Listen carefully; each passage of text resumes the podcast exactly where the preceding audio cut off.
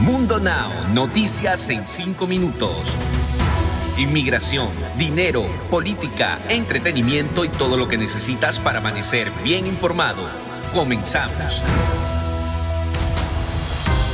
Hola, ¿qué tal amigos? Bienvenidos a Mundo Now. Les saluda Alfredo Suárez junto a Lidy Callazo y Daniela Tejeda. De inmediato comenzamos con las informaciones.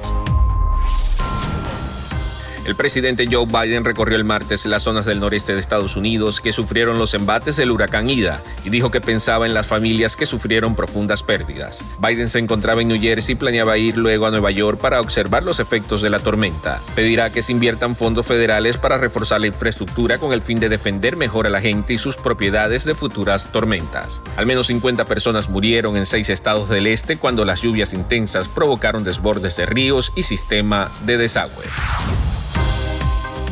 Fuerte temblor de magnitud 7.1 sorprendió la noche de este martes a los mexicanos y se emitió una alerta de tsunami. Asustadas, miles de personas salieron a las calles para ponerse a salvo justo cuando se cumplen cuatro años de otro terremoto de 8.2 que dejó una estela de destrucción a su paso. Decenas de réplicas se han reportado tras el primer terremoto, pero ninguna de tan fuerte intensidad. El Servicio Sismológico Nacional reportó en un principio que el sismo tuvo una magnitud de 6.2 cuyo epicentro se localizó a 14 kilómetros al sureste de Acapulco, Guerrero, en punto de las 8.47 de la noche, hora local de la capital mexicana, donde el temblor también se sintió con gran intensidad.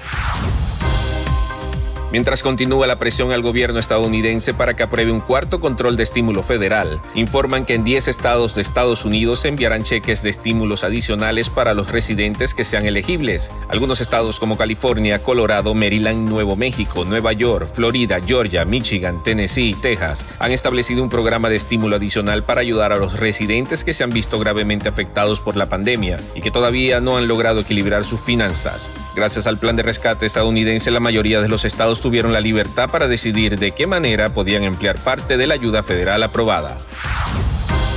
Al menos una persona murió y otras siete resultaron heridas luego de que se desatara un tiroteo masivo en el centro de Kansas la madrugada de este martes, según informó la policía local. De acuerdo con fuentes oficiales, el sospechoso tuvo un altercado en un bar llamado Enigma y abandonó el club. Sin embargo, el hombre regresó al local alrededor de las 2 y 30 de la madrugada y desató una balacera desde la calle y hacia el club. Las autoridades indicaron que un hombre de 30 años falleció de un disparo, mientras que otros siete fueron heridos. La policía informó que se encuentra buscando al tirador ya que él mismo se dio a la fuga después de desatar el tiroteo.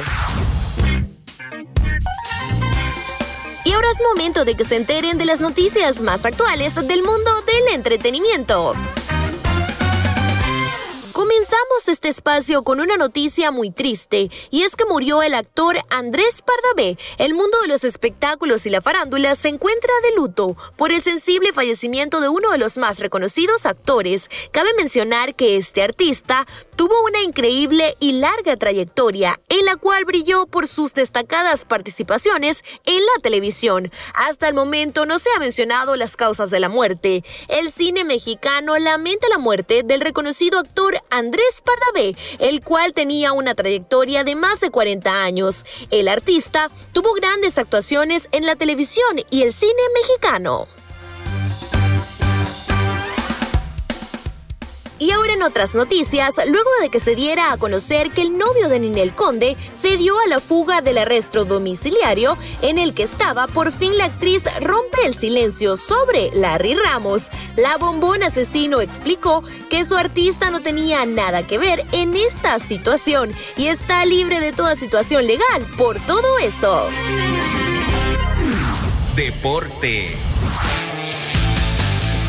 Y en los deportes, el partido entre la selección mexicana y Panamá cambió su horario previsto de las 21 horas tiempo del este de los Estados Unidos para las 20.05 de este miércoles. Esta modificación fue confirmada por la FIFA y la misma CONCACAF en sus páginas oficiales. Según información de TUDN, el combinado tricolor recibió este anuncio el mismo martes, aunque no afecten demasiado la logística de la selección nacional. La disputa del partido en una hora más cercana a la tarde podría ser un factor a considerar por el clima y humedad prevista en la cancha del estadio Rommel Fernández. La principal causa de este cambio habría sido el toque de queda estipulado actualmente en Panamá, el cual se realiza a partir de las 12 de la medianoche.